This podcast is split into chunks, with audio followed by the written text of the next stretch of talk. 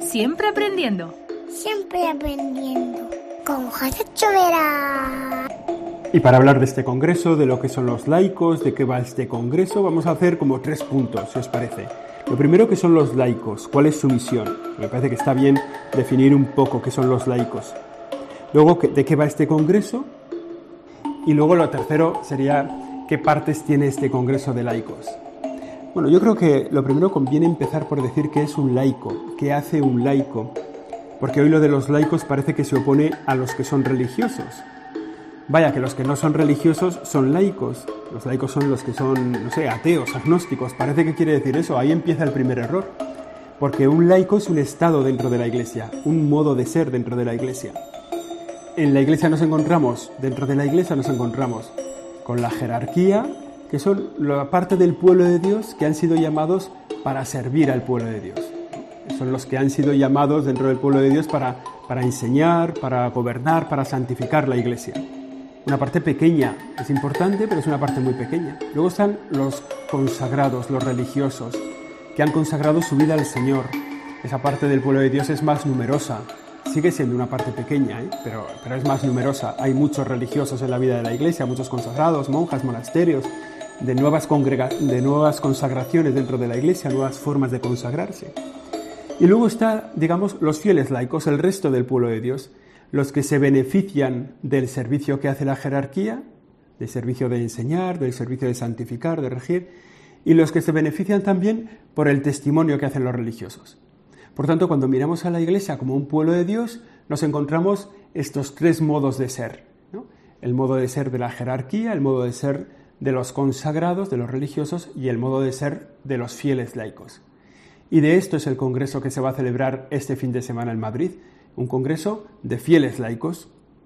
Por tanto, ¿qué son los fieles laicos? Bueno, hay una constitución, un documento importante del Vaticano II, que fue un concilio que hubo hace 60 años en la Iglesia, hace 50 y pico años en la Iglesia, y que habla, esta constitución, que se llama Lumen Gentium, habla de cuáles son los fieles laicos. Y dice así, lo dice así, con el nombre de laicos se designan todos los fieles cristianos, a excepción de los miembros del orden sagrado, que hemos llamado nosotros jerarquía, y los del Estado religioso.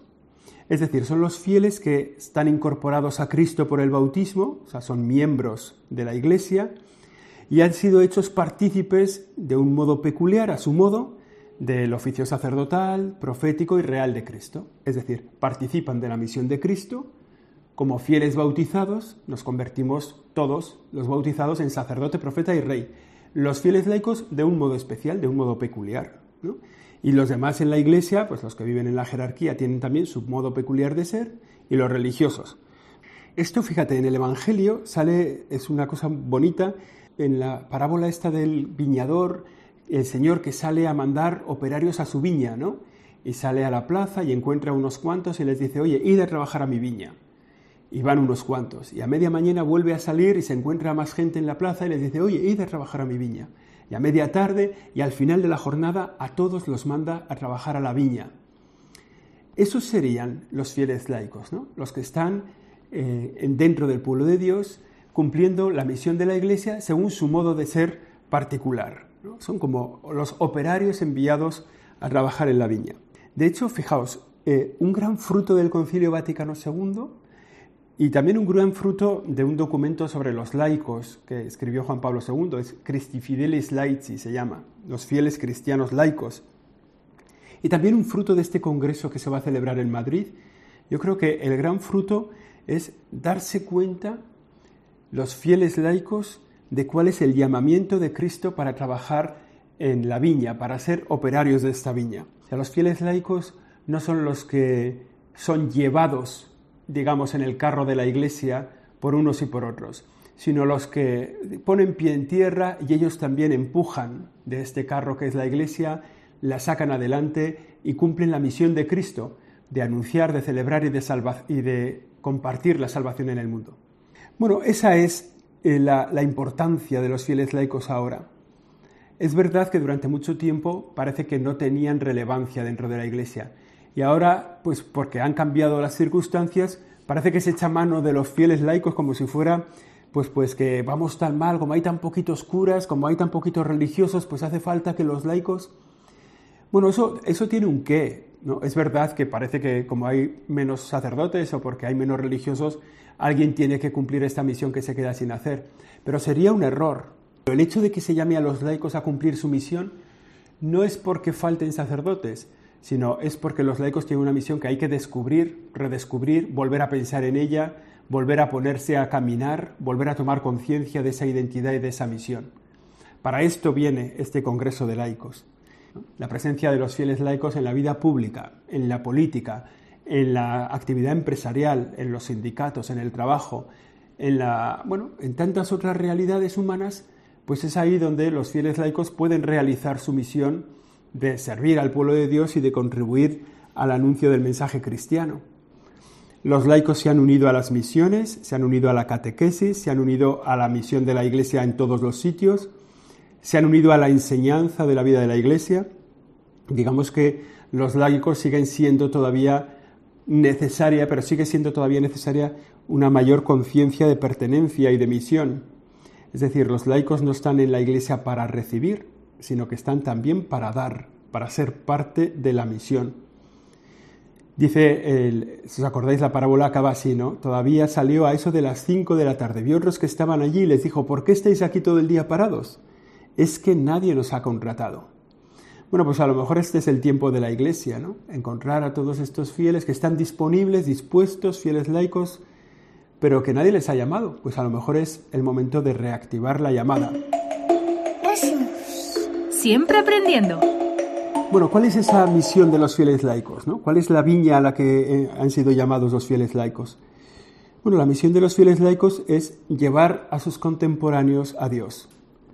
Mirar cara a cara a este mundo, con sus valores, con sus problemas, con sus inquietudes, con las dificultades, las derrotas, las conquistas, las esperanzas.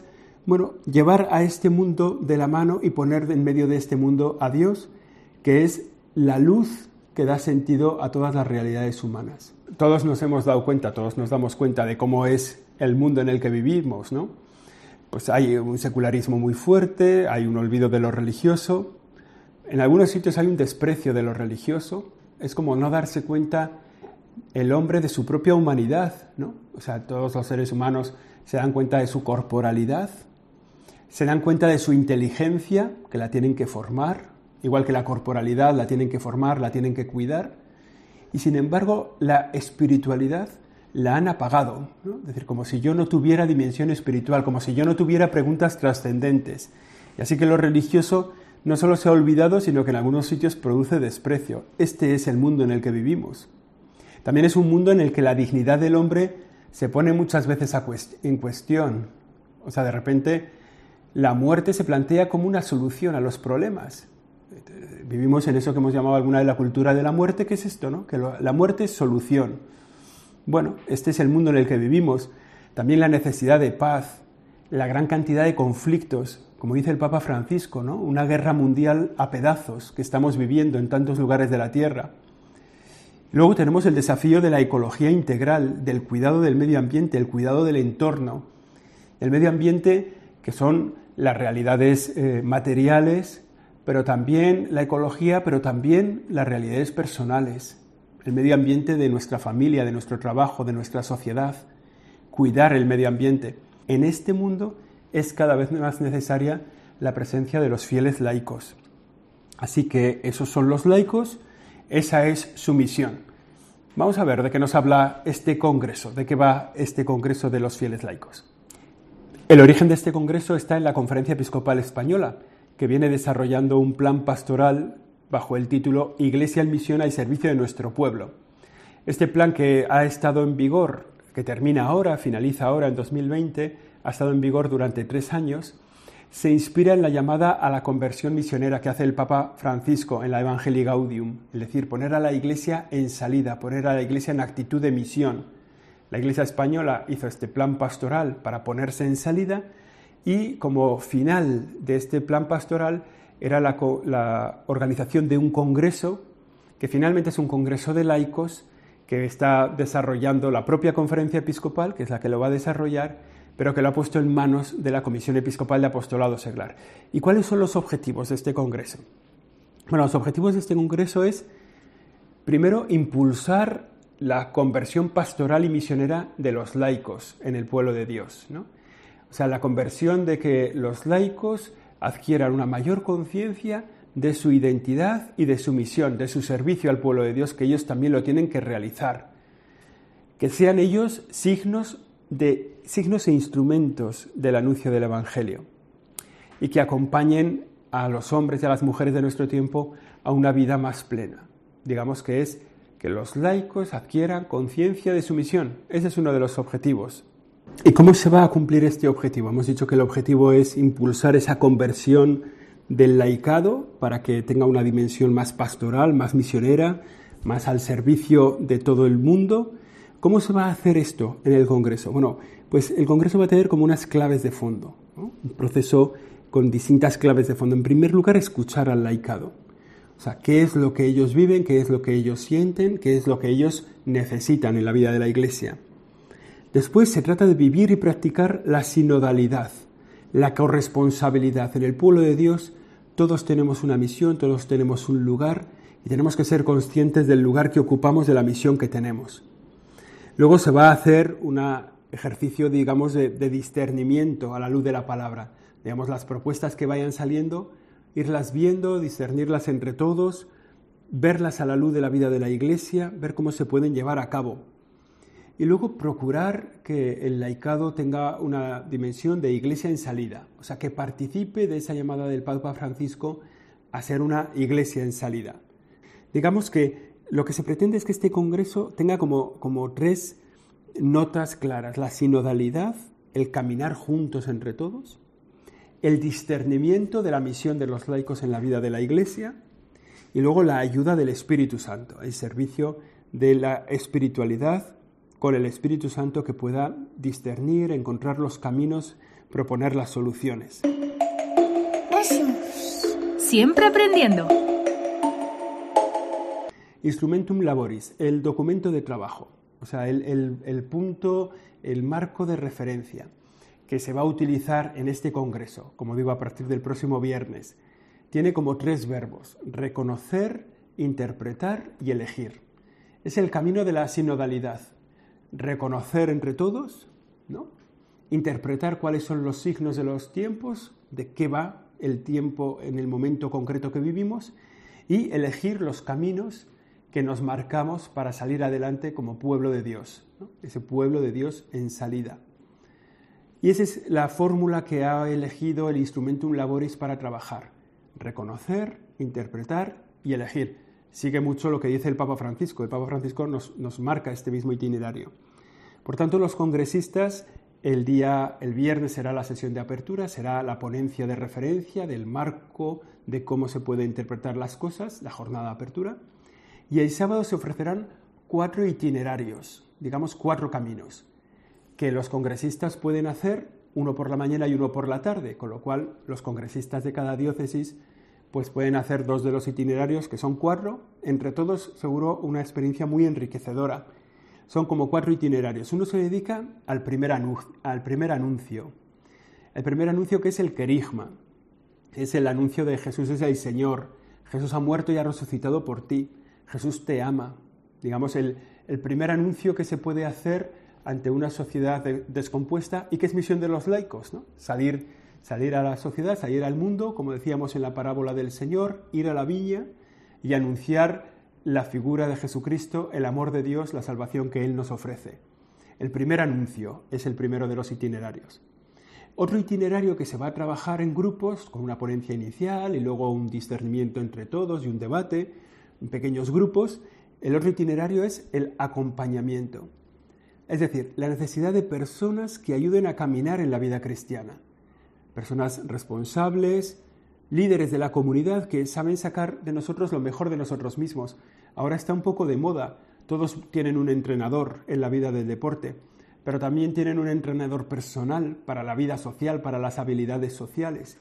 Bueno, pues hablar del acompañamiento como la persona que nos acompaña, antes se decía director espiritual, bueno, la, acompaña la persona que nos acompaña, que nos dirige en la vida espiritual, el acompañamiento, otro de los itinerarios, otro de los papeles de los laicos en la vida de la Iglesia.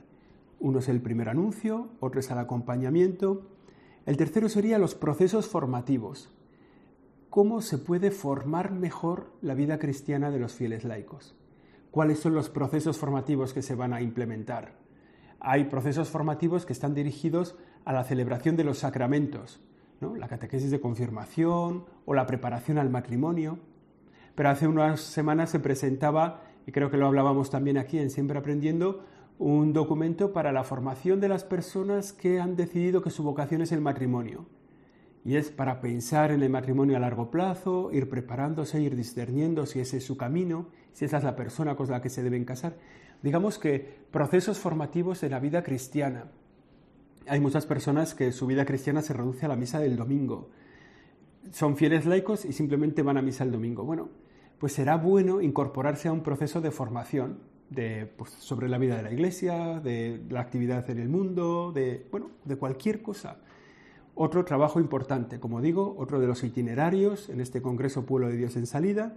El tercero, los procesos formativos. Hemos dicho, unos se pueden dedicar al primer anuncio, otros al acompañamiento, otros a los procesos formativos. Y el cuarto itinerario que se va a trabajar en este, en este Congreso es el de la presencia en la vida pública. Es decir, cómo estar presentes en la sociedad, cómo poder vivir orgullosamente nuestra identidad cristiana en el mundo actual.